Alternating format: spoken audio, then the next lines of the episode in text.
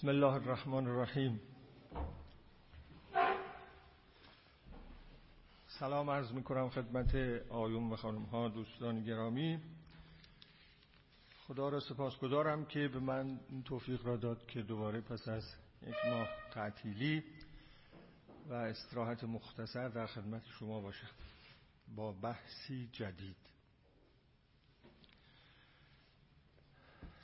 همونطور که اطلاع دارید شاید بعضی از آیون و خانم ها هم از طریق بعضی از آگهی ها مطلع شده باشند موضوع بحث بنده که طولانی هم خواهد بود و مدت زمان قابل توجهی را اشغال خواهد کرد در ماه های آینده این موضوع تحت این عنوان شکل داده شده. خدا راز جهان. در بحث های قبلی که چند ماهی طول کشید تحت عنوان کلام خدا و کلام انسان به این نتیجه رسیدیم که قرآن کریم یک کتابی است که ما می توانیم اون رو خدانامه اسم بگذاریم. محور خداست. پس از اون بحثای ویژه که در چگونه مفهوم شدن این کتاب این متن و اینکه این کتاب با چه متنهایی قابل فهمیدش با چه پیشفرزهایی می‌تونه مفهوم باشه با چه پیشفرزهایی نمی‌تونه مفهوم باشه. و منظور از مفهوم بودنم مفهوم بودن به معنای مفهومیت اقلانی برای همگان ها انجام شد و تا حدودی راه گشوده شد به سوی این مطلب که خب ما با چه فرض هایی که فرض بنده کلام نبوی بودن این متن بود با اون توضیحاتی که در مقالات داده شده و اینجا گفته شده خب رسیدیم به این که محور مسئله خداست. و چون وقتی رسیدیم به اینکه محور مسئله خداست در قرآن قرار شد که من بحثهایی را درباره خدا در واقع مطرح کنم. همون چیزی که محور قرآنه. و پس از پایان این بحث ها که از امروز شروع می کنم و نمی‌دانم چقدر طول می‌کشه انقدر این بحث گسترده است که اصلا نمی شود براش زمان معین کرد که چند ماه طول می‌کشه چند سال طول می‌کشه چقدر بنده توفیق پیدا می‌کنم. ولی سعی خواهم کرد مطالبی را که در این ارتباط ضروری و مفید می‌دونم برای این جمع عرض بکنم شاید دوباره برگردیم اون بحث ویژه قرائت نبوی از جهان و اون دعاوی که در اون مقاله مطرح شده اونها را دوباره به صورت دیگری پی بگیریم. اما تا به اونجا برسیم هنوز زمانی تقریبا طولانی هست و به اطلاعتون میرسونم که دنباله اون مطالب در سایت دارت المعارف بزرگ اسلامی همچنان هر وقت من فرصت کنم خواهد آمد. تا حالا شش شماره منتشر شده در سایت دارت المعارف اسلامی. اون بحث های ویژه هرمنوتیک قرآن در واقع. تحت عنوان قرائتی از قرائت نبوی از جهان شماره یک دو سه چهار پنج شیش حالا منتشر شده. دنبال اون بحث ها که بازی سلسله بحث های هرمنوتیکی خواهد بود در همون سایت منتشر خواهد شد. و بحث هایی که ما را توانا می‌کنه به هر حال نوعی مفهومیت برای قرآن به شیوهی قابل قبول قائل بشیم. اون بحث ها اونجا ادامه پیدا خواهد کرد. کسانی که علاقه داشته باشن می‌تونن به اون سایت مراجعه کنن. اما این بحث که از امروز شروع میشه بحثی است پیرامون خدا. اما قبل از آن که بحث امروز رو شروع کنم یه نکته خدمتتون عرض بکنم. من از همه آیون و خانمها خواهش می‌کنم اگر پس از جلسه و پرسش و پاسخ ما باز کسانی مثل اون دو سه جلسه قبل بلند شدن مطالبی گفتن سکوت بکنید شما. هیچ کس با اونها طرف نشه. هیچ دفاعی از بنده نکنید. بذارید اونها خودشون حرفای خودشون برای خودشون بزنن و تنها بمانند و برن.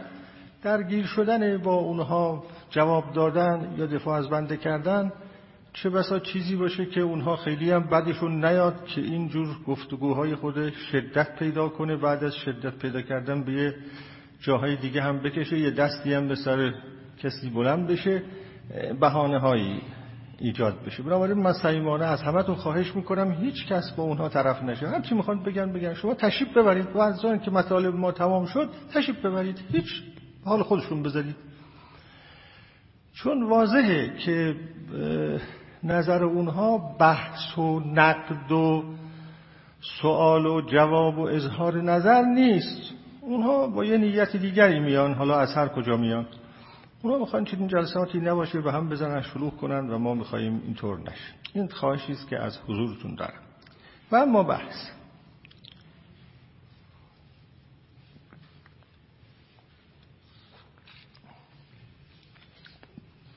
قبلا یه نکته هم تا یادم نرفته خدمتتون بگم.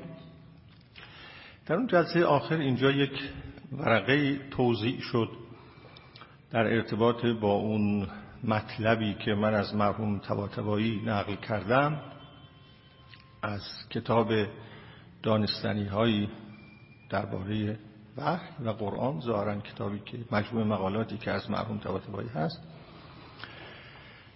در اون ورقه که اینجا توضیح شد نوشته شده بود که یک کلمه ما در یک بخشی از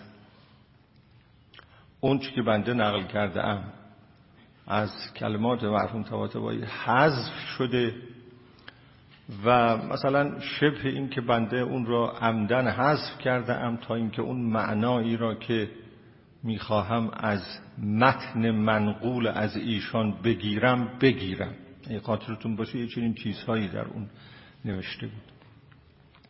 فقط در این ارتباط برای روشن شدن اذهان شما که این بحثا را تعقیب می‌کنید عرض می‌کنم در اون مقاله و مصاحبه که از بنده چاپ شده بود در فصل نامه شماره 6 هم در مصاحبه و هم در مقاله متن های چاپی فراوانی وجود داشت.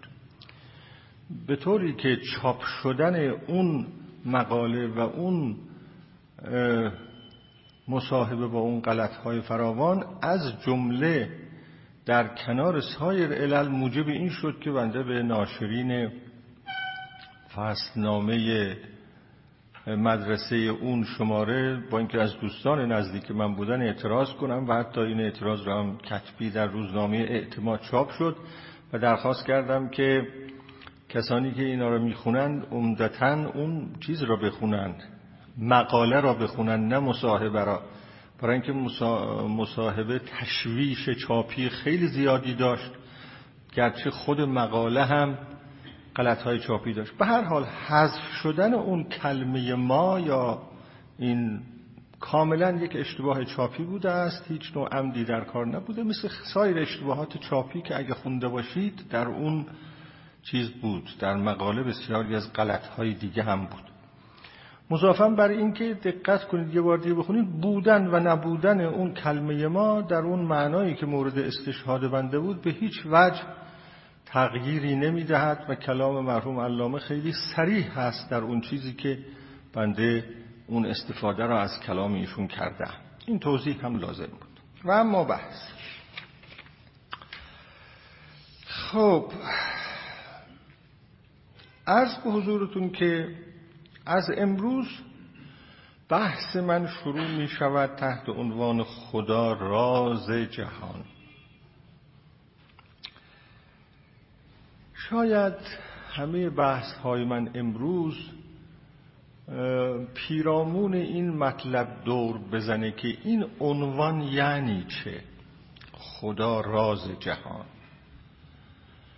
تا من ذهنهای شما را آماده بکنم برای مطالبی که در آینده گفته خواهد شد.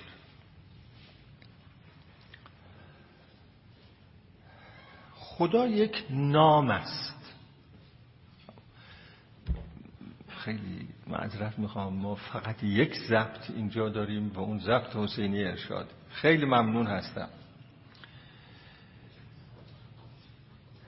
و از همه هم درخواست می‌کنم مثل سابق اگر چیزی از این جلسه و از این سخنان در جایی قرار شد نقل بشه به دلیل اینکه تجربه ما نشون میده که معمولا در تلخیص چیزایی میفته گاهی مغیر معنا میشه و اون معنایی که مورد نظر بنده است افاده نمیشه چیز دیگری به خواننده القا میشه خواهش می‌کنم اول به نظر بنده برسه بعد با کمال میل هر کجا قرار شد چاپ بشه یا نقل بشه در سایتی در روزنامه ای هیچ اشکال نداره چاپ بشه. اما بعد از آنی که به نظر بنده برسه و اگر چنین چیزی قرار بود شماره تلفن رو می‌تونم در اختیار اون دوست عزیز قرار بدم. هر کس که مایل این کار اهل مطبوعاته به نظر بنده برسه بعد چاپ خب خدا یک نام است. خدا. نام کیه؟ امروز فکر می‌کنم در هشت پاراگراف هشت مطلب رو خدمتتون ارز کنم. اگر الله اگر خدا را که در فارسی ما داریم معادل کلمه الله بدانیم که در عربی هست و همینطورم هست به معنای معادل اون به کار می‌برند این الله را گفتن اسم جامع خداونده. یعنی اسمی است که اشاره دارد به همه صفات حسنای خداوند که در اعتقاد خدا باوران به او یعنی به خدا نسبت داده میشه. وقتی گفته میشه الله می‌گوین اسم جامع یعنی اشاره می‌کنه این نام این اسم نه تنها به ذات خداوند بلکه به صفاتی که خدا باوران به خدا نسبت می‌دهند. مثل قدرت، حیات، علم و اراده و خیلی چیزایی دیگه. خب گفتیم خدا یک نام است.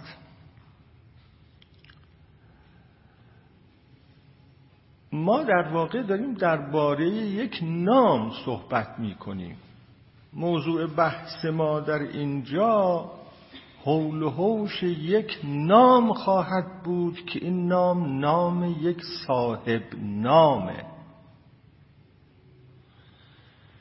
این انتظار را نداشته باشید که در بحث ها در اینجا بنده برهان بیاورم برای اثبات خدا. اصلا شیوه کار این نیست در بحث های من. این نخواهد بود. یا بگویم که متکلمان چه برهان های اقامه کرده اند شیوه بحث من این نخواهد بود. نه. من از یه زاویه دیگری با قضیه برخورد می‌کنم. من به مسئله خدا می‌پردازم به دلیل این که خدا سرمایه معنوی زندگی انسان هاست. خدا سرمایه معنوی زندگی انسان هاست.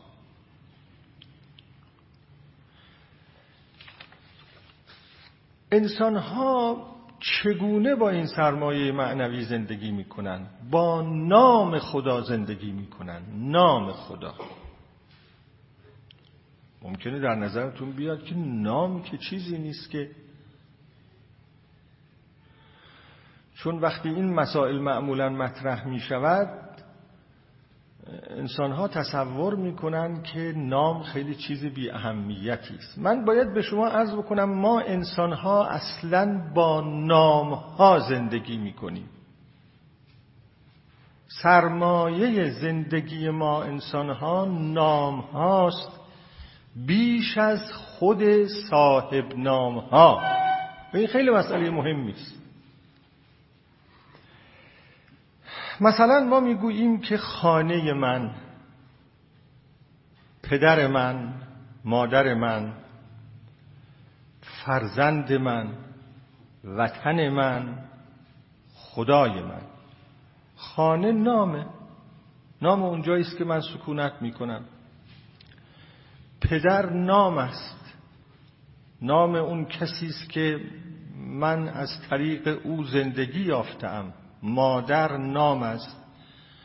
نام کسی است که من از طریق او زندگی یافتم و در دامن او پرورش یافتم. وطن همینطور خدای من هم همینطور. چه چیز برای من حیات بخش است و معنا بخش است. نام مادر. اون چیزی که این نام به من القا می کند برای من مهم است. نه گوشت, گوشت و پوست و استخوان اون بدن که مثلا 60 کیلوگرم 70 کیلوگرم وزن داره و میگم اینا مشخصات فیزیکی مادر منه. اگر رابطه من با مادر به گونه ای نباشه که این نام مادر الهام بدهد به من بسیاری از اون چرا که انسانها دوست دارند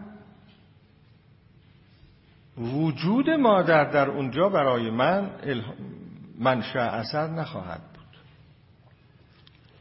بسیاری از فرزندان هستند که از مادرها بریدن و بسیاری از مادرها هم هستند که از فرزندها بریدن بسیاری از پدرها هستند از فرزندها بریدن و بالعکس و وقتی نام پدر میاد عوض اینکه برای اونها یک احساس زیبایی دست بده از این نام احساس نفرت می‌کنن.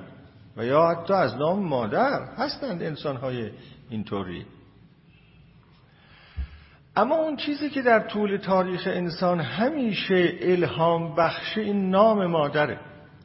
نام مادر بار دارد بار معنوی دارد و ما با اون بار معنوی زندگی می کنیم نام وطن بار معنوی دارد و ما با اون بار معنوی زندگی می کنیم نام خانه من یک بار معنوی دارد و ما با اون زندگی می کنیم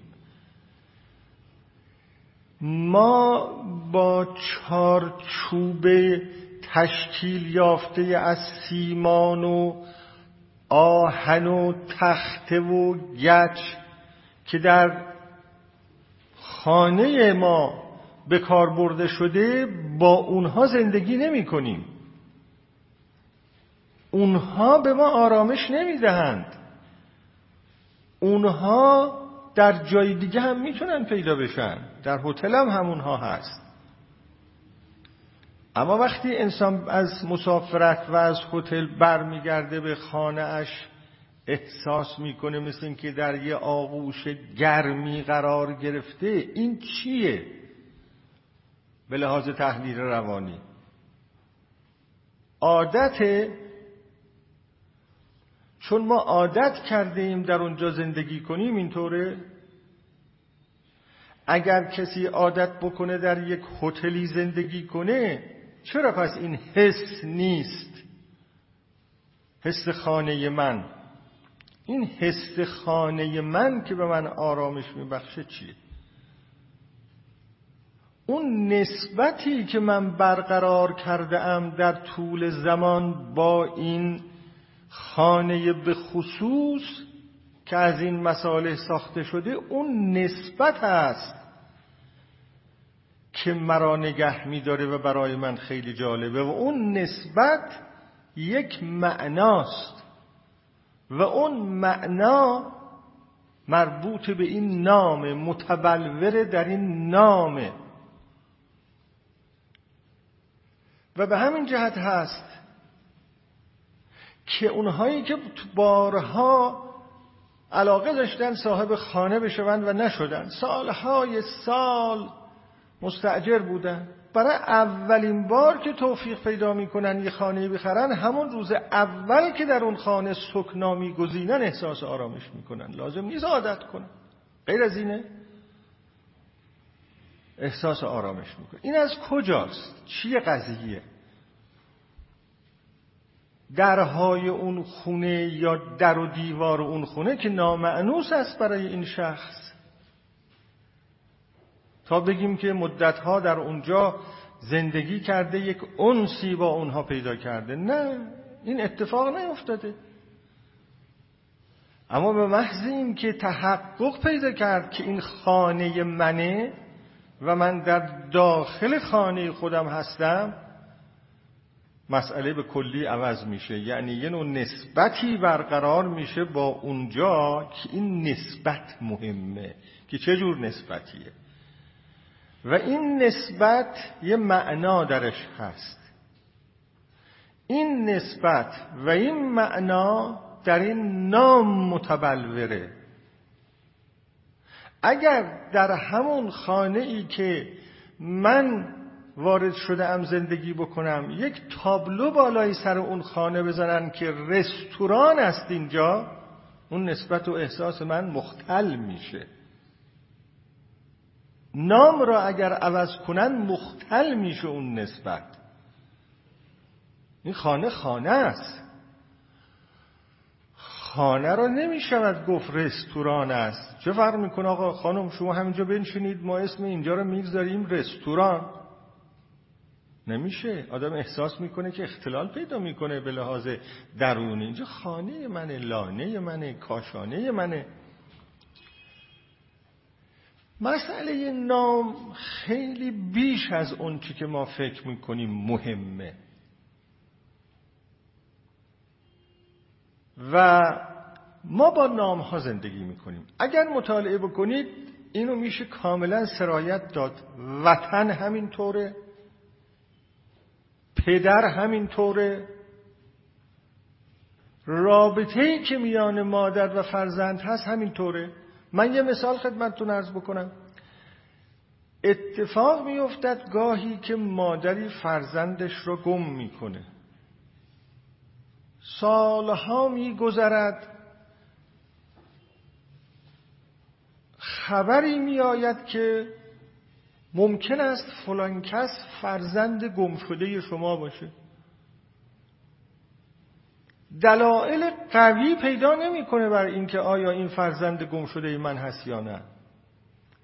اما وقتی نسبت برقرار می‌کنه و تلقی می‌کنه میپذیره که آره این فرزند منه روحیش عوض میشه.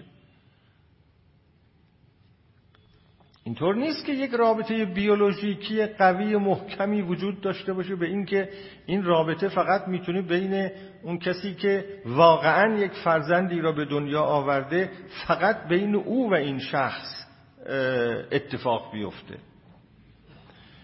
وطن هم همینطوره پدر هم همینطوره برادر هم همینطوره. اون اون معناهایی که در این نسبت ها هست و اون معناها غیر از خود اون موجودات خارجی هستن اونا تعیین کننده هست. تعیین کننده است عرض می‌کنم. اگر اون نام ها و اون نسبت ها خراب بشه اونا را باید تصحیح کرد. مفهوم پدر را باید تصحیح کرد مفهوم مادر را باید تصحیح کرد. و الا اون مادر یا اون پدری که نسبت صحیح با او شکل نمی‌گیره و اون معنای صحیح درش به وجود نمیاد هرچه هم آرایشش بکنید هیچ فایده ای نداره. وقتی یک فرزند فرار کرده به آغوش خانواده برمیگرده و فضای روانی اون خانواده عوض میشه برای اینکه اون نسبت تخریب شده دوباره تصحیح میشه. نام خیلی مهم. ما با نام ها زندگی می‌کنیم. ملت ها هم با نام ها زندگی. چرا؟ قهرمان ها اینقدر مهم هستند برای ملت ها چرا مسلحین اجتماعی اینقدر مهم هستند برای ملت ها چرا سیاست مدارهای هوشیار که ملت ها را از یک غرقابی از یک گرفتاری از یک جنگی نجات می‌دهند اینقدر مهم هستند؟ چه چیز مهمه؟ گوشت و پوست اینها یا اون نسبتی که میان اینها برقرار شده است با ملتشون؟ اون مهمه و به همین جهت هم از وقتی اسم اونها میاد تکون میده یه ملت را. خب اگر ما این مقدمات را بپذیریم من همین مسئله رو منتقل می کنم به خدا. نام خدا. خدا یک نامه.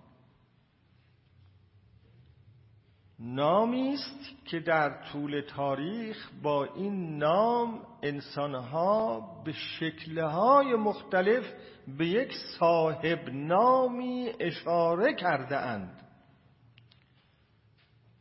و با این نام اون صاحب نام را نامیده اند بدون اینکه دقیقا بدانند اون صاحب نام کیست و چیست. انسان ها با نام خدا زندگی کردند اون که برای اونها مایه آرامش شده نام خدا بوده است. چون الهام در نام خدا بوده است. این نام خیلی الهام بخش بوده.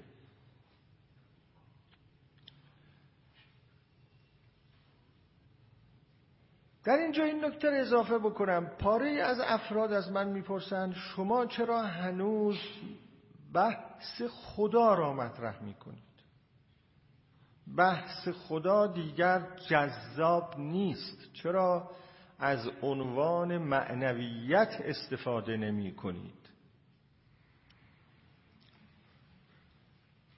من می توانستم مثلا بحث این جلسات را که در آینده در خدمتتون خواهم بود بگذارم. معنویت اسلامی معنویات اسلامی گاهی به ذهنم هم خطور کرده بود که این کار رو هم بکن این کار رو بکنم.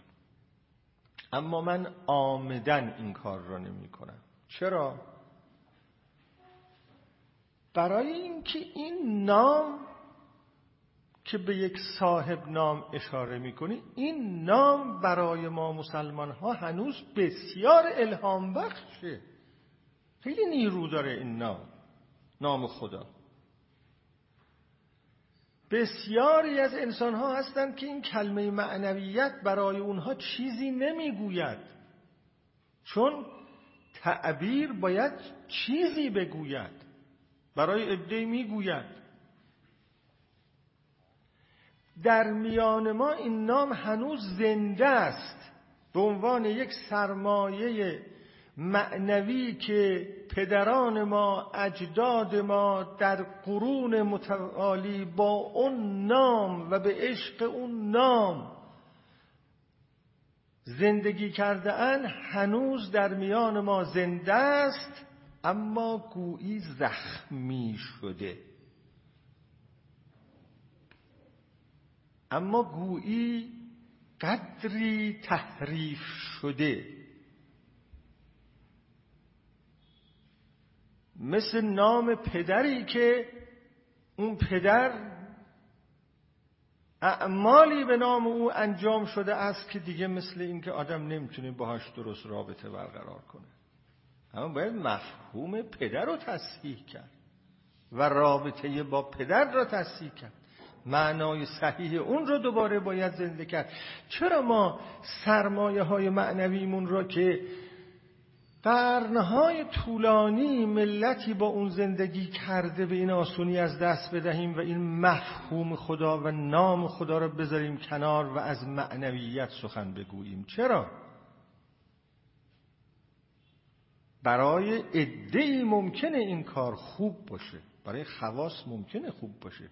اما برای عموم مردم ما چیزی از دست داده میشه. شاید شما دوستان با این تعبیر آشنا هستید خدا مرده است. برخورد کردید به این تعبیر خدا مرده است. و می‌دانید اینو کی گفته؟ نیچه. الحمدلله. خیلی مطالعات هست معلوم میشه. خدا در میان ما هنوز نمرده است. موقعی که نیچه این حرف را در اروپا زد در آلمان زد در غرب خدا مرده بود. او یک واقعیت را که اتفاق افتاده بود بیان کرد. درست گفت. اونجا خدا مرده بود.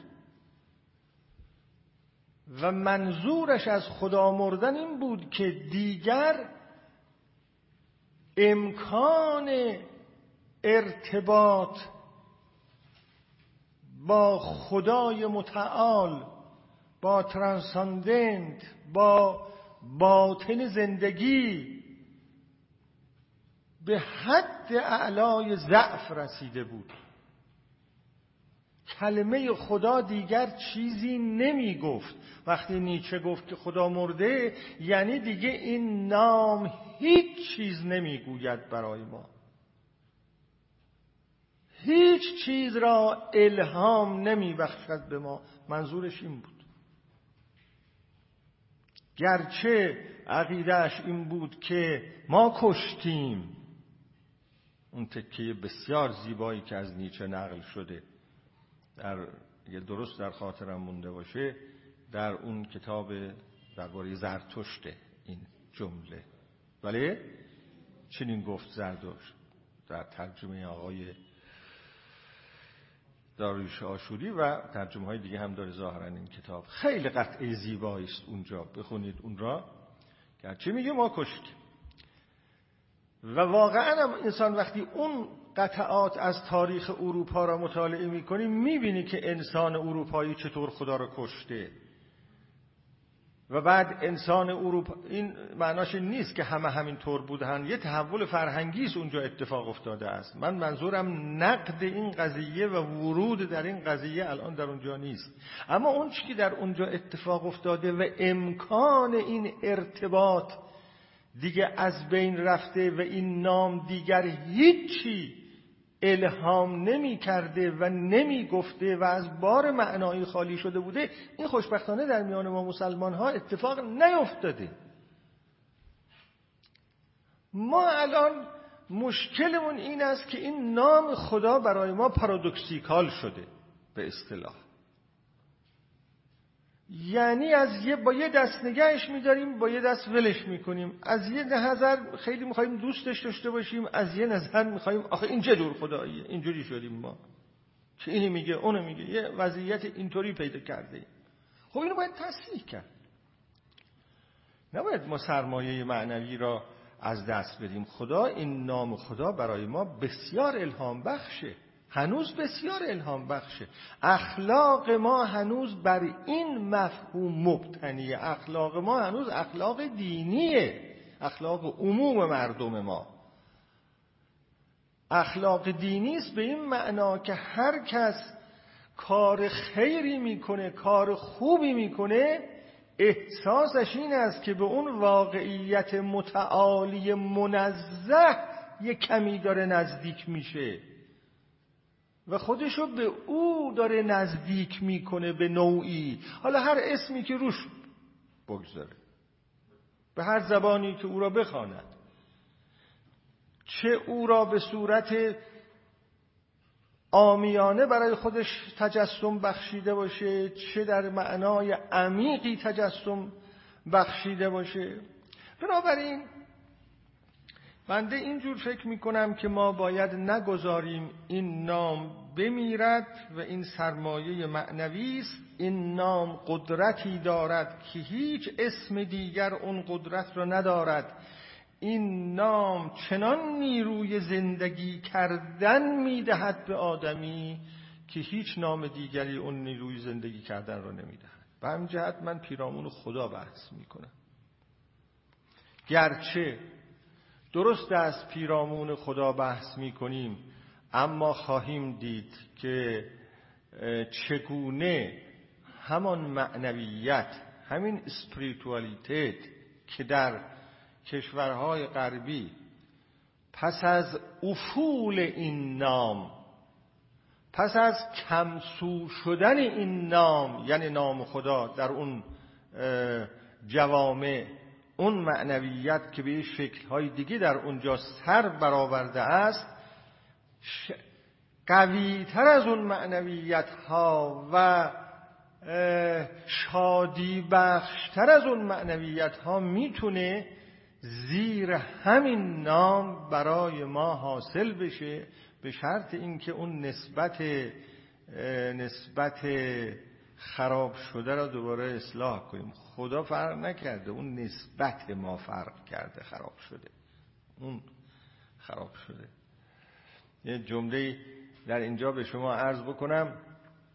بعد از آن که جنگ جهانی دوم جنگ جهانی اول در اروپا اتفاق افتاد بسیار کشتار عظیمی شد. وقتی این کشتار بسیار میلیون ها آدم کشته شد به دست کی کشته شد؟ به دست انسانهایی کشته شد که فکر می‌کردن از توحش نجات پیدا کردن. ایده پیشرفت در قرن نوزدهم و توسعه علمی و صنعتی این فکر را برای انسان به وجود آورده بود که انسان دیگه از اون گردنه های آدم کشی و خشونت که در تاریخ خود داشته بیرون آمده است. اینجوری فکر می‌شد. و با نیروی عقل که از روشنگری اون را به دست آورده دیگه خواهد توانست پیش پای زندگی خودش رو چنان روشن کنه که از اون وضعیت ها دیگه خبری نباشه. دیگه چنگیزی نباشه. دیگه خونریزی نباشه. دیگه بردگی نباشه. دیگه آدم کشی نباشه. نباشه. خیلی چیز. اما وقتی در 1914 و بعد اون جنگ اتفاق افتاد و میلیون ها آدم کشته شد یک دفعه تکان روانی بسیار عجیبی به مردم اروپا وارد شد. عجب! از معلوم میشه که ما انسان ها هنوز وحشی هستیم. در اونجا یک ضربه شدیدی هم به الهیات مسیحی وارد شد. اون ضربه شدید که به الهیات مسیحی وارد شد این بود. که گفتند که در تفکر مسیحی الهیات مسیحی تاریخ زندگی انسان را خدا اداره می‌کنه. این ایده هیلس گشیشته تاریخ نجات که در الهیات مسیحی هست و یک فلسفه تاریخ دینیه بنابر اون فلسفه تاریخ دینی خداست. که تاریخ زندگی انسان را اداره می‌کنه. و فکر می‌کردن که با اون پیشرفت هایی که در قرن نوزده انسانیت بهش رسیده بود اینو منطبق کرده بودن با اون فلسفه نجات در تاریخ و می‌گفتن ببینید خدا دست انسانیت را گرفته در تاریخ داره به سوی پیشرفت و روشنایی می‌بره. اینجا یک فلسفه تاریخ آمیخته مسیحی درست شده بود. وقتی این جنگ اتفاق افتاد این ایده ضربه شدیدی خورد. نه اینکه تا حالا فکر می‌کردیم که خدا داره ما را به سوی پیشرفت می‌بره چنین چیزی نیست. ما دوباره آدم کشتیم. ما چه کردیم؟ چه کردیم؟ چه کردیم؟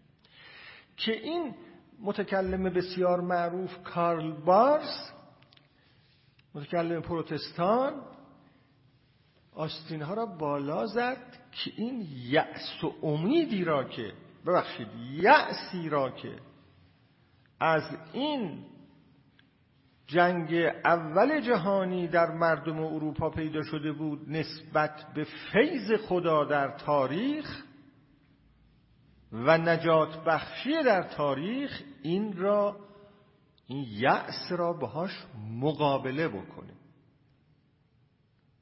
الهیات دیالکتیکی که او به وجود آورد همین بود. او در یک کلمه این بود گفت چه شما تجربه می کنید و اونچه با محاسبات خودتون اون را بهش می‌رسید که خدا نجات داد یا نداد تاریخ را به کجا می‌برد یا نمی‌برد اینا محاسبات شما انسان هاست. ملاک هیچ چیزی نیست. فیض الهی یه چیز دیگری است و در جای دیگری باید جستجو کنید. حالا اینجا ورود محل ورود در این نیست. چیز رو عوض کرد. به اصلاح اون دیدها را متوجه یه چیز دیگه کرد. از اون واقعیت هایی که داشت اتفاق می افتاد از اونجا دیدها را گرفت چشمها را متوجه یه چیز دیگه کرد. جنگ جهانی دوم که واقع شد و اون کشتار عظیمی که در جنگ جهانی دوم واقع شد سی چل میلیون درست اونجا در خاطرم مونده باشه کشتار و ده ها میلیون تلفات و غیره. ما از اینا خبر نداریم که چه اتفاقاتی در اونجا افتاد. این این قضیه رو خیلی بیشتر تشدید کرد که پس این خدا کو؟ دقیقا تعریف تعبیرهایی که کرده این خدا کو؟ این خدا که قرار بود ما را نجات بده چرا ما را ول کرده؟ اینطور به جان هم افتاده ایم. دقیقا این حرفا رو می‌زدن که خدا ما را ول کرد. خدا انسانها را ول کرد. و چه و چه؟ در حالی که اون خدایی که در انجیل توصیف شده این قرار نبود انسانها را ول کنه. رها کنه هر کاری خواستن بکنن بکنن. فلسفه تاریخ مسیحی زیر علامت سوال جلوش گذاشته شد. فلسفه نجات در تاریخ علامت سوال جلوش گذاشته شد. این قضایا من حیث المجموع خلاصه این داستان مرگ خدا را تشدید کرد. خدا به عنوان یک نام الهام بخش از صحنه زندگی عمومی کنار دیگه نمی‌تونستن با خدا زندگی کنن. با خدا نمی‌تونستن زندگی کنن. زندگی با خدا.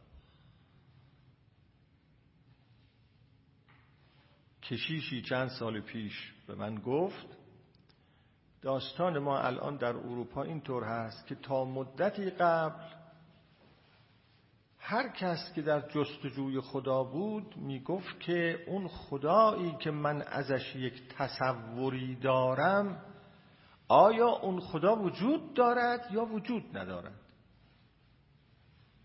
یه تصور کمال مطلق از خدا امکان پذیر بود.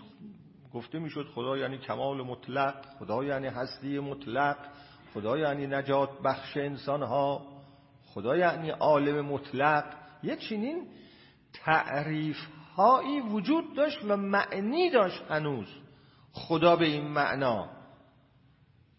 اما دربارش بحث می‌کردن که آیا چنین خدایی هست یا نیست.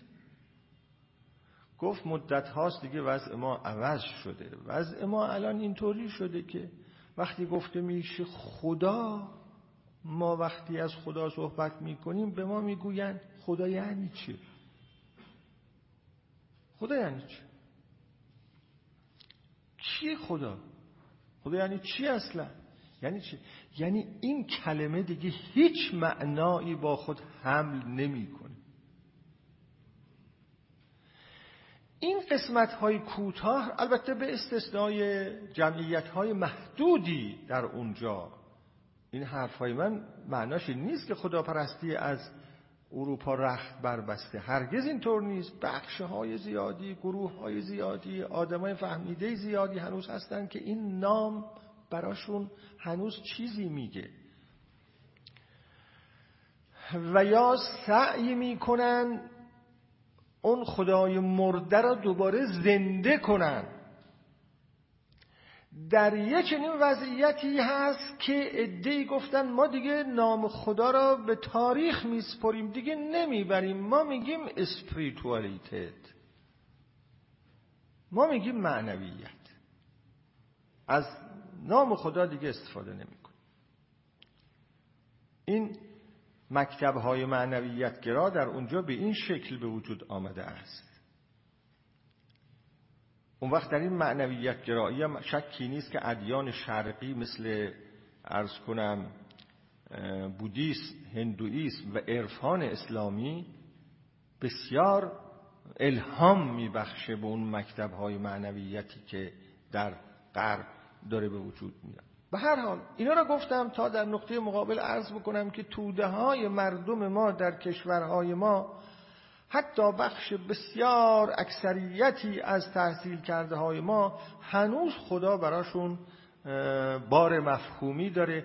هنوز نام خدا براشون الهام بخشه. بنابراین ما می توانیم به این نام حرف بزنیم و از این نام حرف بزنیم.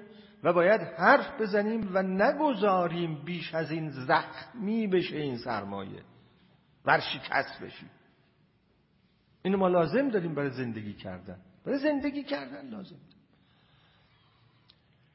برای معنای زندگی لازم داریم. برای انسانیت لازم داریم. انسانیت خودمون لازم این مطلب دوم که مقداری هم زیاد طول کشید ولی ناچار بودم اینو توضیح بدم. خب نکته سوم.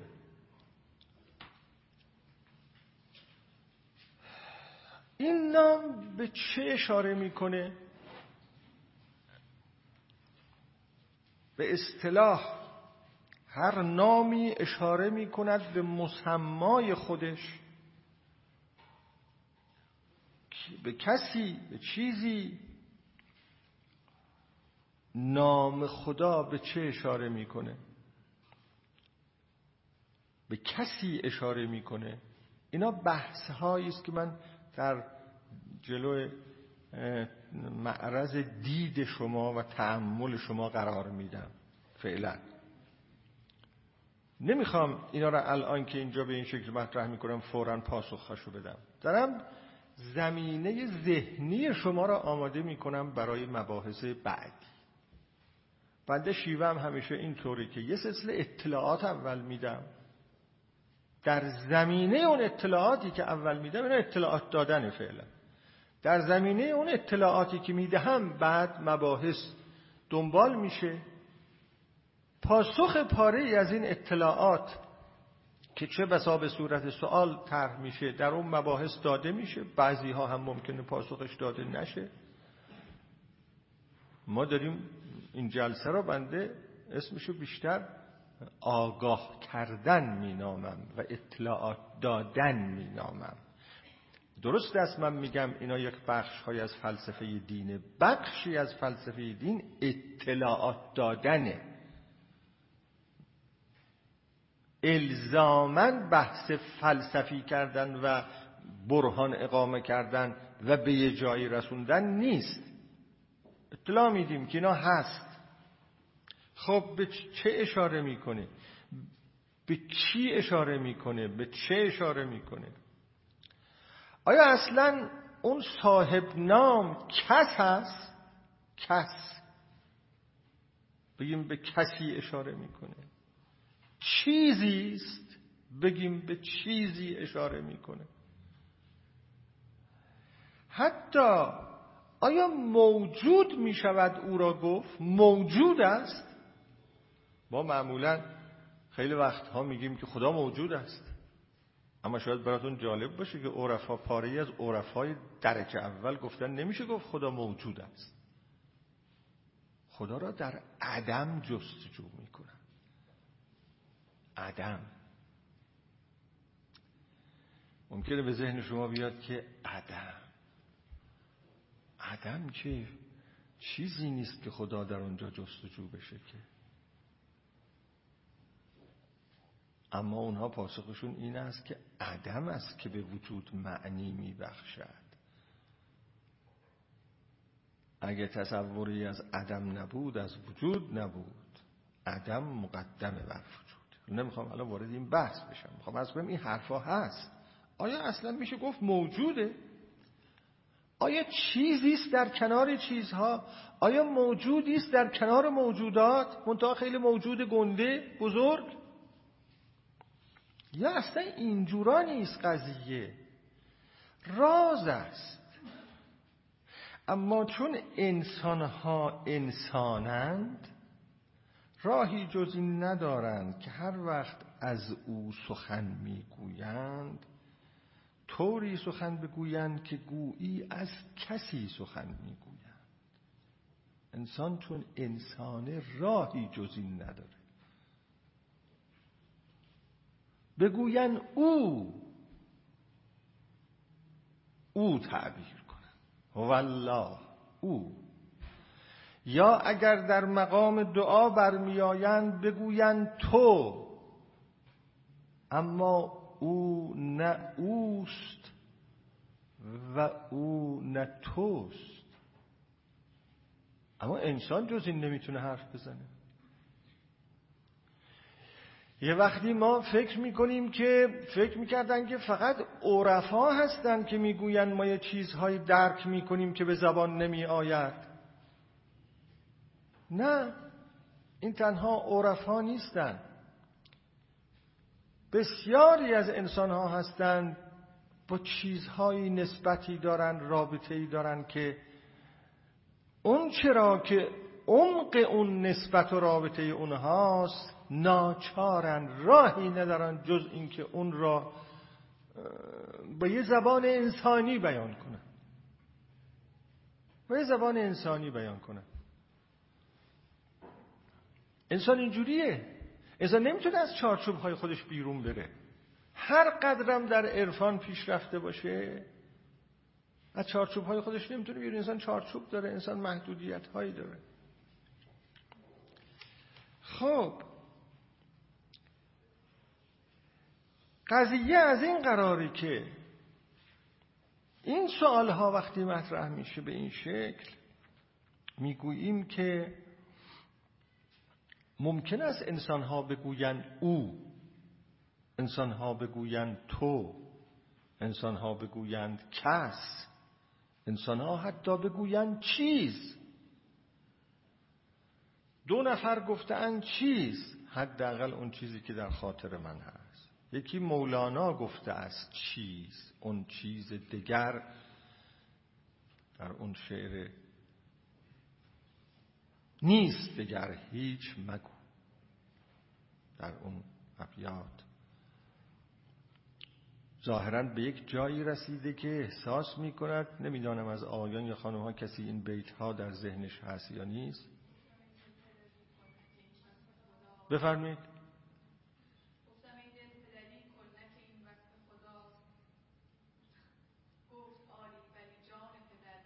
مگو؟ خب بعدش تا می‌رسه به این جایی که خب بعد؟ خب؟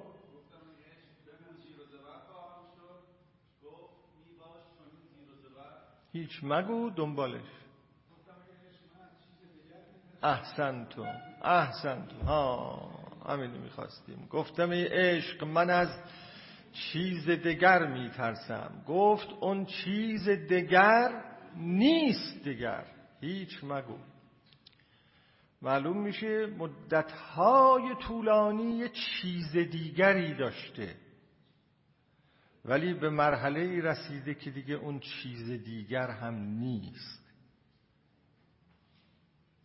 این کمال بوده ها. نقص نبوده. تصور نکنید یعنی بی خدا شده.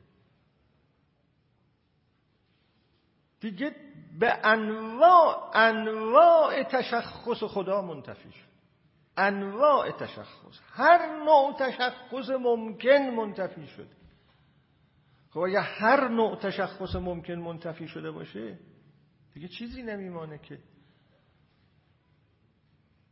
اما آیا چیزی نمیمانه؟ زبان بند میاد نه اینکه چیزی نمیماند. دیگه نسبت برقرار کردن با چیزی اون از بین میره. اون بار معنایی که در چیز هست اون از بین میره. مولانا از خدا به چیز تعبیر می‌کنه و به یه جایی می‌رسه که دیگه نام خدا برای او مطرح نیست. نام خدا. که حالا چیز بگن یا هر چیز دیگه بگن. یه جای دیگه است. پس عدم گردم. عدم چون ارغنون دیگه میره در عدم. من در عدم قلتیده ام. در عدم. میره یکی هم کارل بارس این متکلم خیلی برجسته اوائل قرن بیستم مسیحی اون هم می‌گوید خدا چیز دیگر است. خب منظورم اینه چه بگویند کس چه بگویند چیز دیگر. چیز دیگر یعنی شیء لا کل اشیا اگه بخوایم عربی بگیم در واقع. چیزی نمانند چیزها. به کلی دیگر. این تعبیر به کلی دیگر مال کارل بارسه به کلی دیگر. چه بگوین او چه بگوین تو چه بگوین کس چه بگوین الله چه بگوین خدا هر چه اون صاحب نام را هر گونه که بنامند.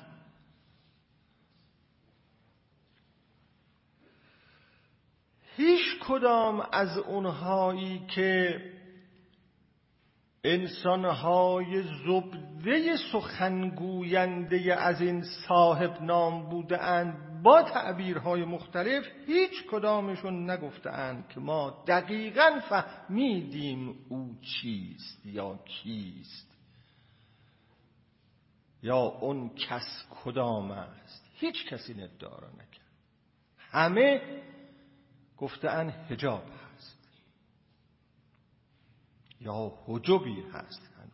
یک نفر پیدا نمی کنید نه یک پیامبری نه یک عارفی نه یک فیلسوفی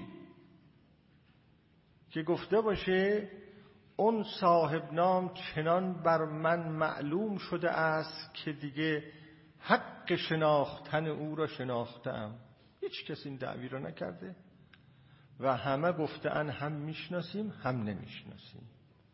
هم ظاهر است هم باطن و این گرفتاری است. مسئله انسان گرفتاری به این. مسئله انسان. نه دست بر میداره و نه خودشو درست عرضه می‌کنه. این مسئله انسانه در ارتباط با خدا. بله ممکنه بنده خیلی کوته فکر باشم خیال بکنم یک تعریفی را که در کتابی دیدم. خدا همینه دیگه. برم دیگران رو هم بکشم برای اینکه تو چرا اینو قبول نداری؟ در جهالت غرق بشم برم شمشیر به گردن یکی هم بزنم که تو چرا اینو قبول نداری؟ این تعریف منو قبول نداری چرا اینو قبول نداری؟ اما هیچ کدوم از انبیاء خدا فیلسوفان درجه اول عارفان درجه اول چنین دعوی نکردن. چون اونچه انسان می‌گوید بسیار محدوده اما اونچه درباره اون گفته می شود خارج از حد و حدوده. این که من عرض می کنم خارج از حد و حدوده نه اینکه می‌خواهم یه دعوی اینجا بکنم. اونهایی که این حرف را می‌زنن و از اون صاحب نام سخن می‌گوین اونا میگن ما احاطه پیدا نمی کنیم اونا میگن ما احاطه پیدا نمی کنیم. ما بو می‌کشیم. منتها یکی بیشتر یکی کمتر. کس ندانست که منزلگه اون معشوق کجاست. اینقدر هست که بانگ جرسی می آید. پیامبر بزرگوار ما این روایت از او نقل شده.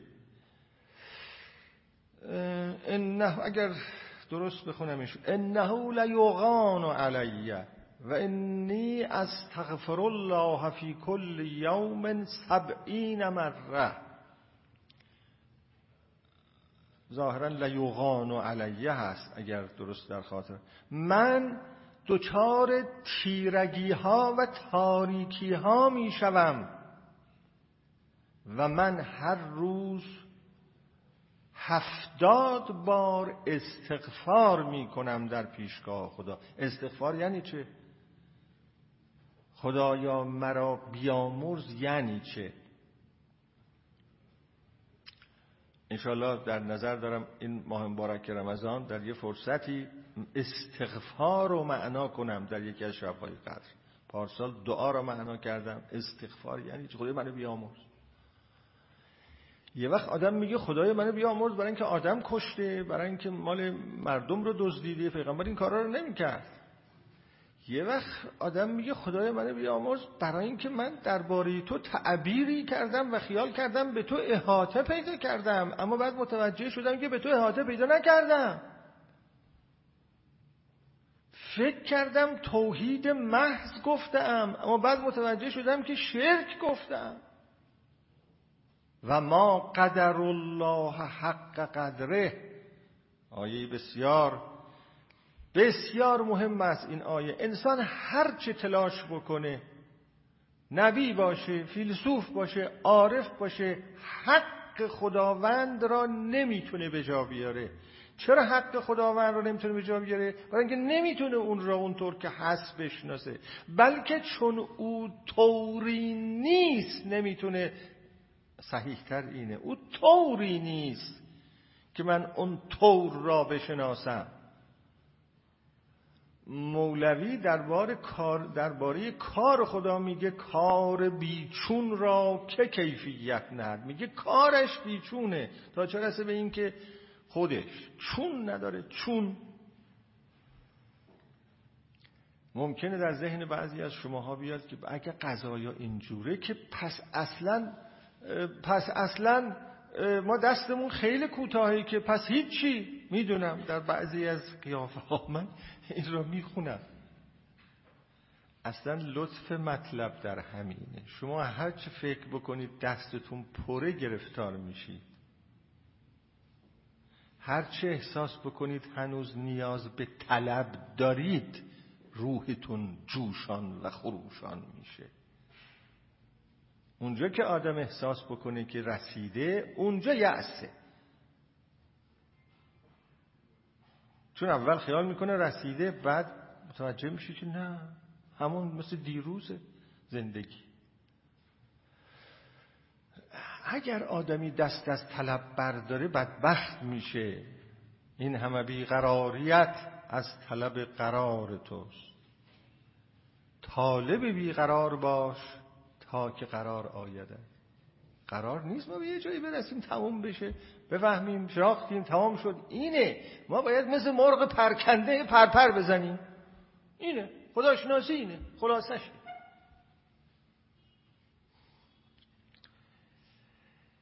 ارز کنم خب اونها همین اشخاصی که گفتم گفتن خیلی چیزها گفتن اما گفتند اینها را می‌گوییم اما حق مطلب بیش از اینه.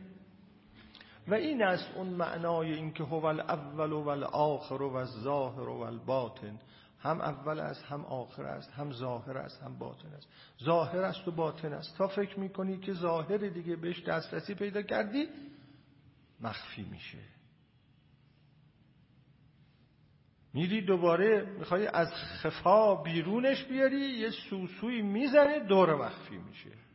هر لحظه به شکلی بوت ایار درآمد دل برد و نهان شد. این داستان. پس این رازه.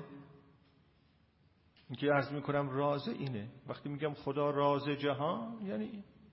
یعنی علا رغم همه اون چی که گفتن و همه اون چی که نوشتند هنوز رازه. و راز خواهد موند. و حسنشم در این است که راز بماند. اگر گفتند که اگر خدا از حالت راز بودن بیرون آید دیگه قیامت می شود یعنی دیگه انسانیت انسان به این شکل که است به پایان می‌رسه نکته پنجم. در طول تاریخ انسان.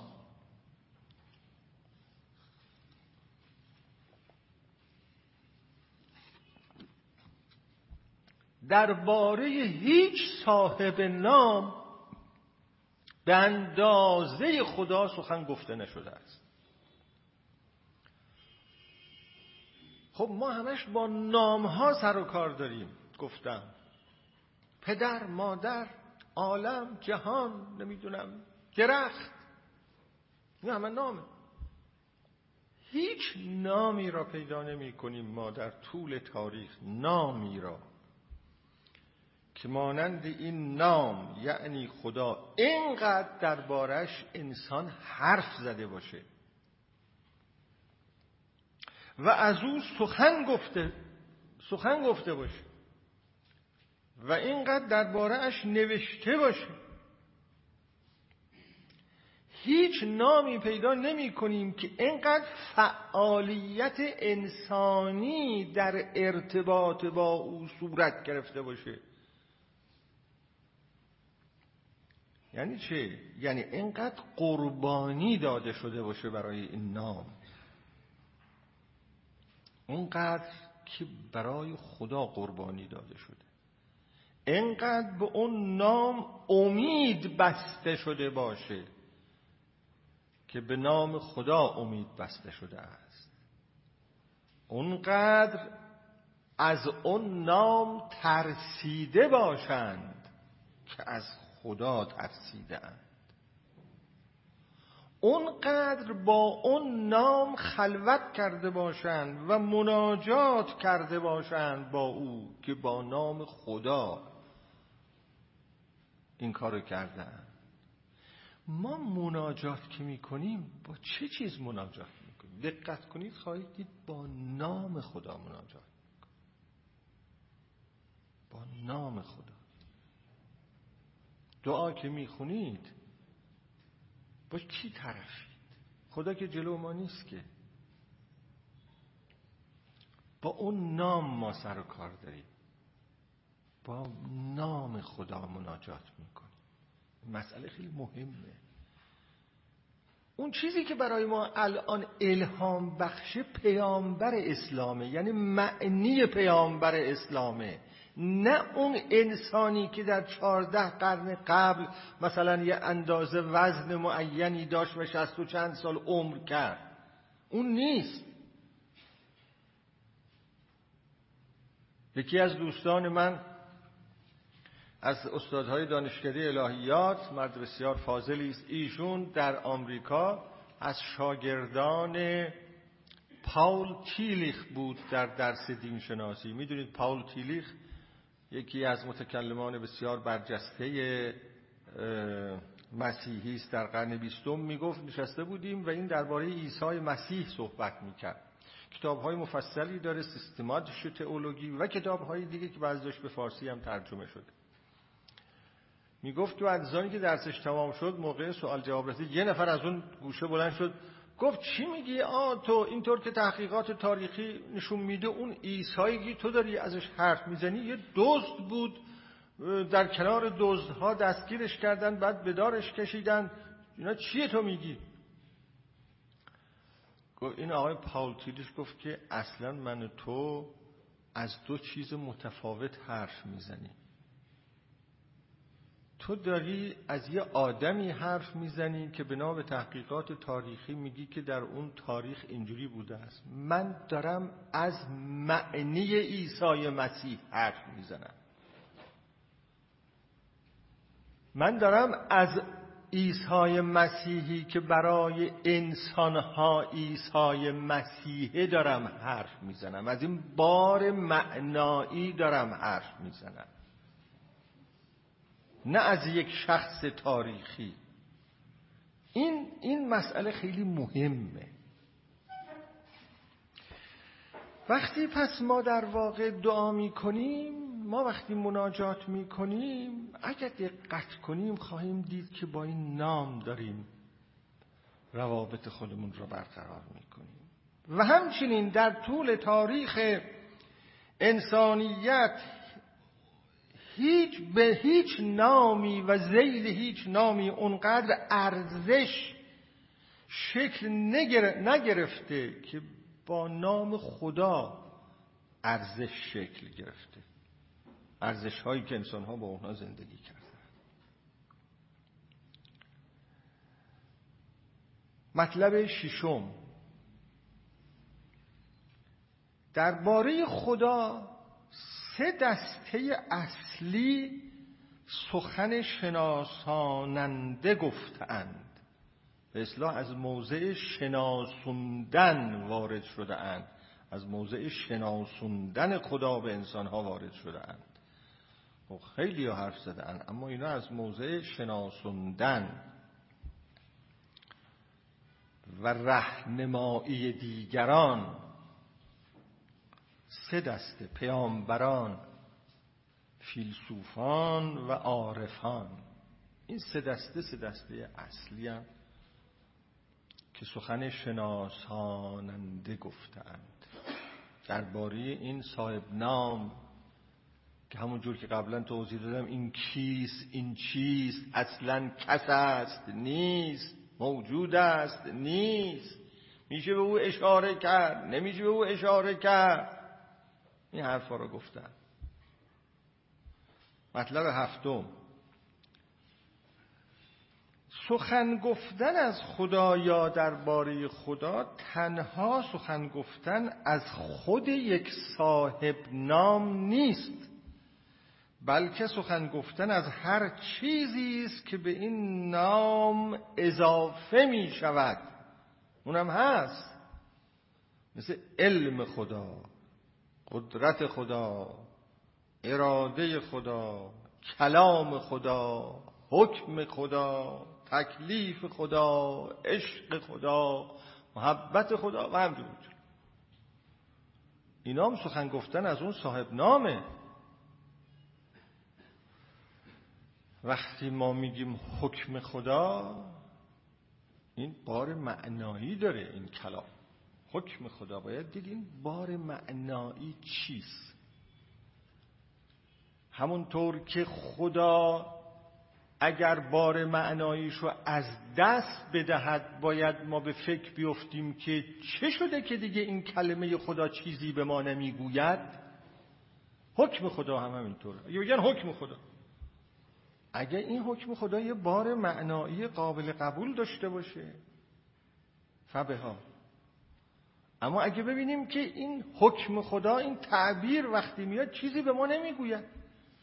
یا چیز منفی به ما می‌گوید. یا یه چیز غیر قابل قبول به ما می‌گوید. اون وقت این چیزی که به خدا نسبت داده شده است مانند خود نام خدا زخمی شده. باید تصحیحش کنیم. باید ببینیم نسبت صحیح معنی صحیح چی می‌تونه باشه. خب ارز کنم که من درباره این صحبت کردم امروز این چند تا نکته رو گفتم خدمتتون هشت تا نکته رو لازم بود بگویم. یه قدری آمادگی ذهنی ایجاد بشه همونطور که خدمتتون گفتم.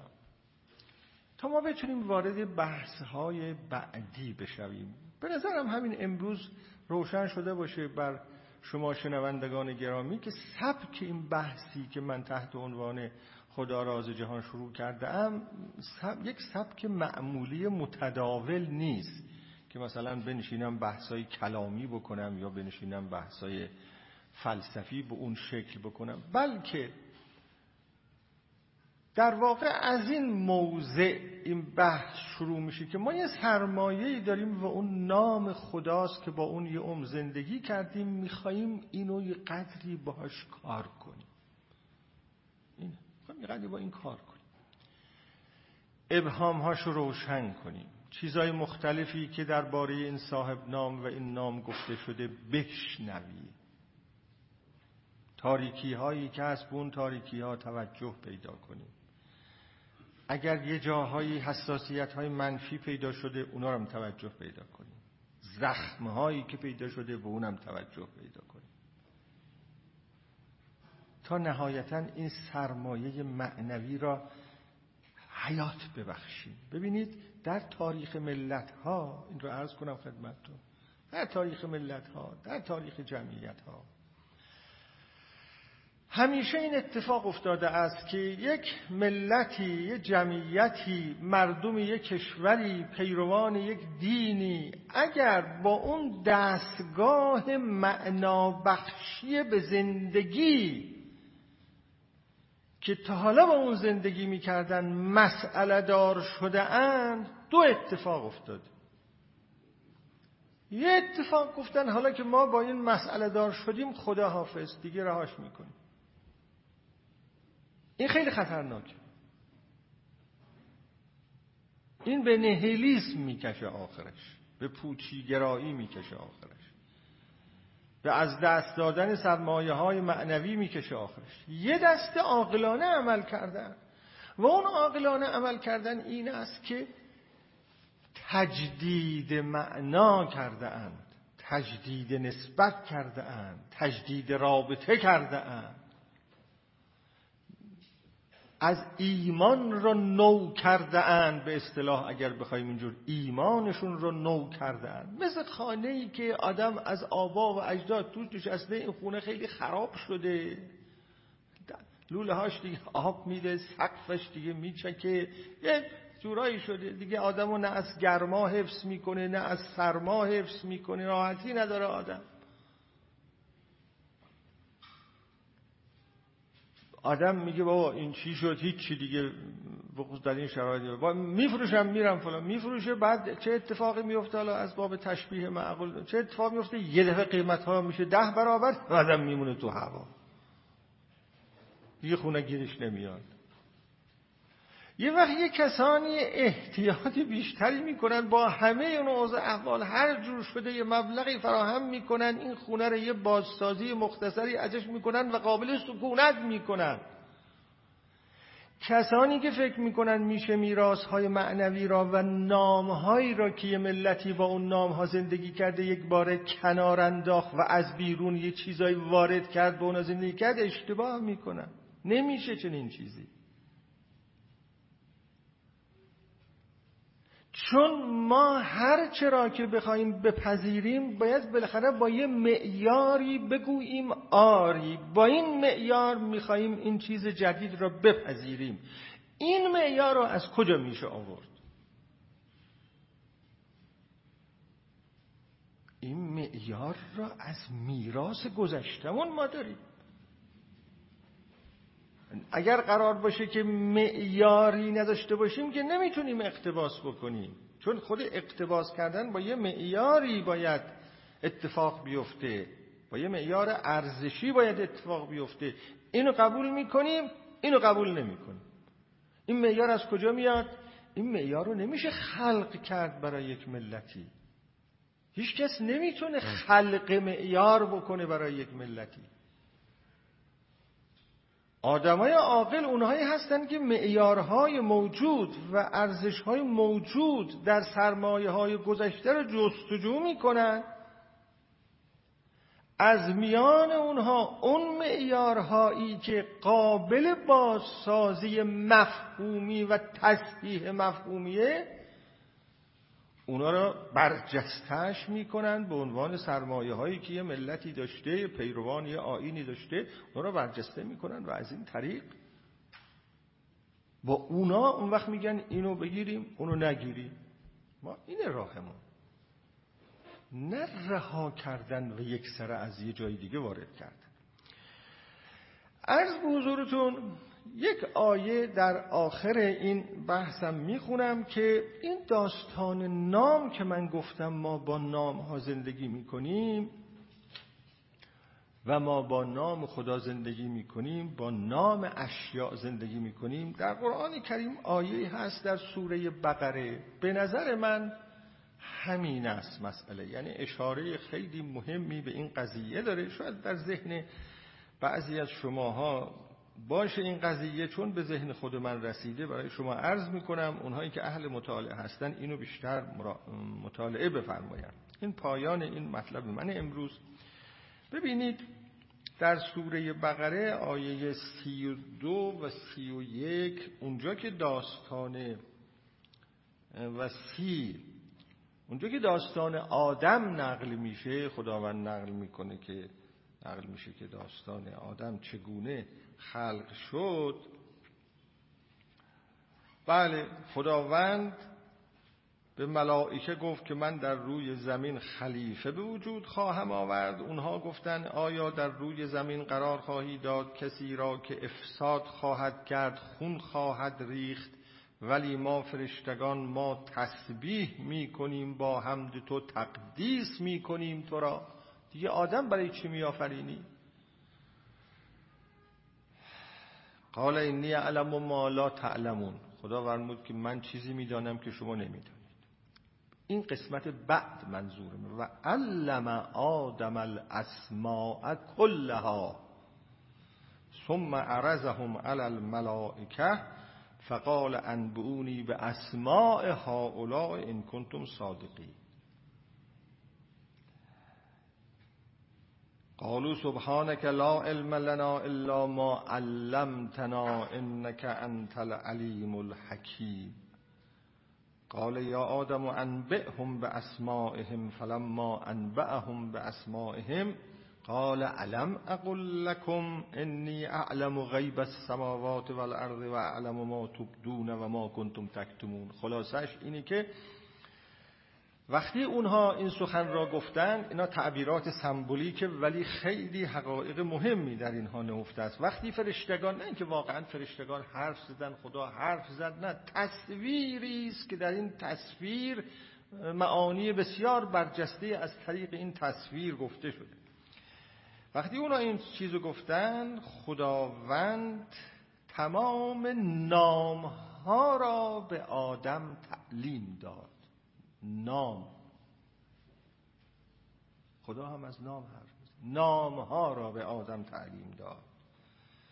بعد به ملائکه گفت که خب حالا این نام هایی را که من تعلیم دادم شما هم از این نام ها اگر خبر دارید به من بگید که این نام ها چه چیزهایی هستند نام هایی که من به آدم خبر دادم. اگر راست میگید. اگه فکر می‌کنید خیلی چیزا می‌دونید این کنتم صادقین در اینجا به این معناست. گفتند تو منزه هستی ما علم نداریم مگر اونچه تو به ما یاد داده ای تو علیم و حکیم هستی.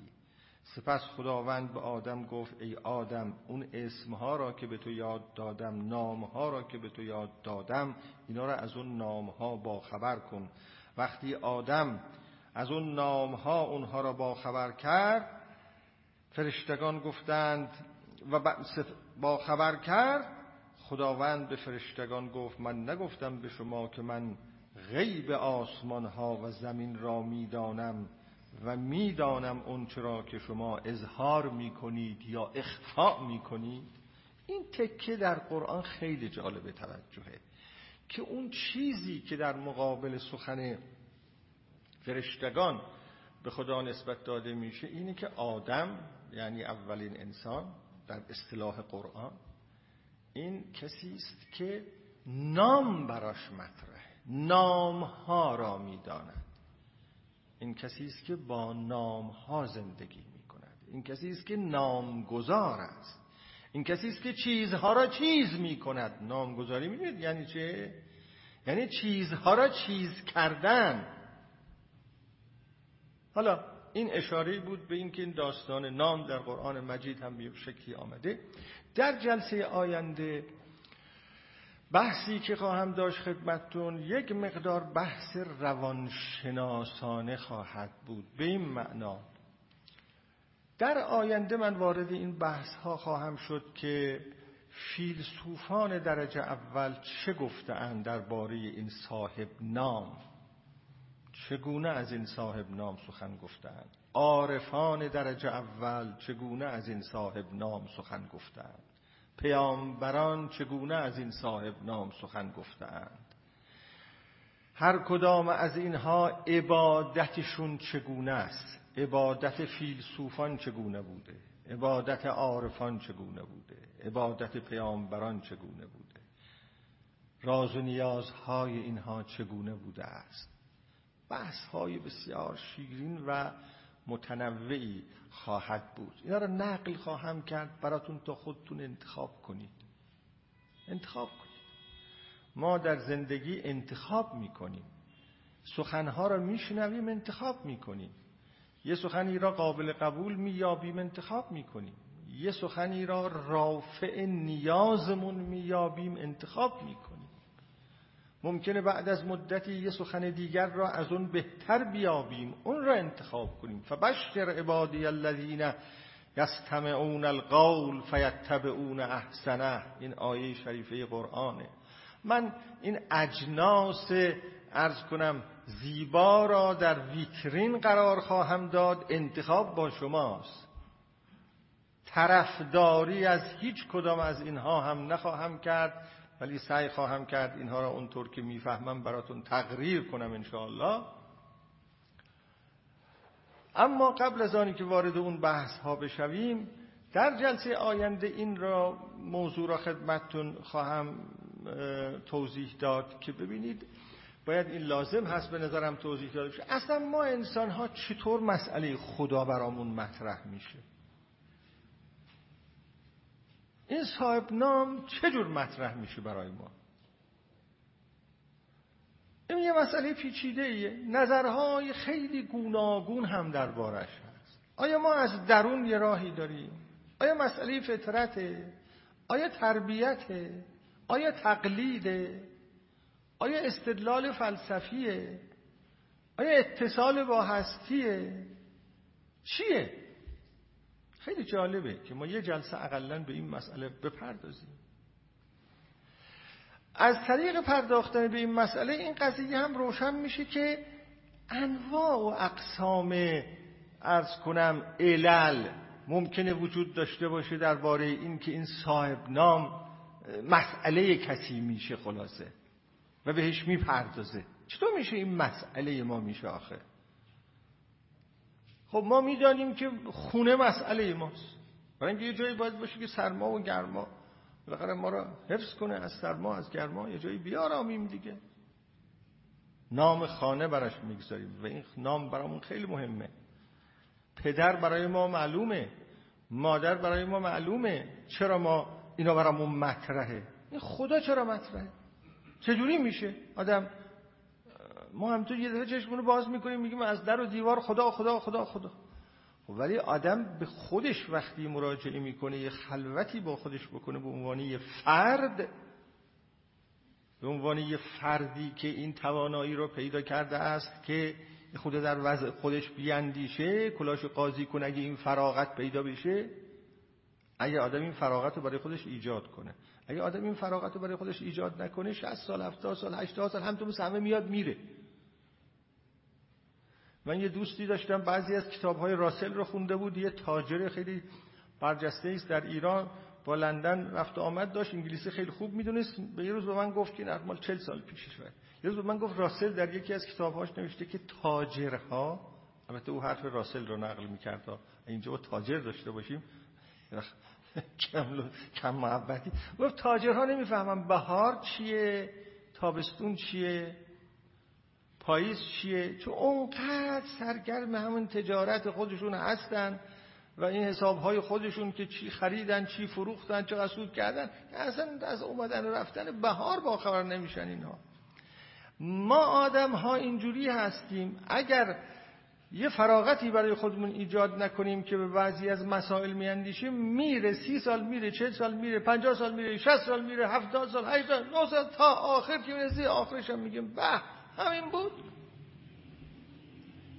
یعنی همیشه اون موقع احساس می‌کنیم که مدرسهمون دیر شد. این تعبیر مدرسه هم دیر شده خیلی تعبیر جالبیه. یعنی آدم همیشه پس حوادثه. حوادث بر آدم غلبه می‌کنن آدم هی بینید چقدر کار نکرده داره. این خیلی بده. آدم موقع از دنیا بره به وضعیتی از دنیا بره که اون موقع این احساس رو داشته باشه که آه چه کارهایی می‌خواستم بکنم نکردم. این به نظر من خیلی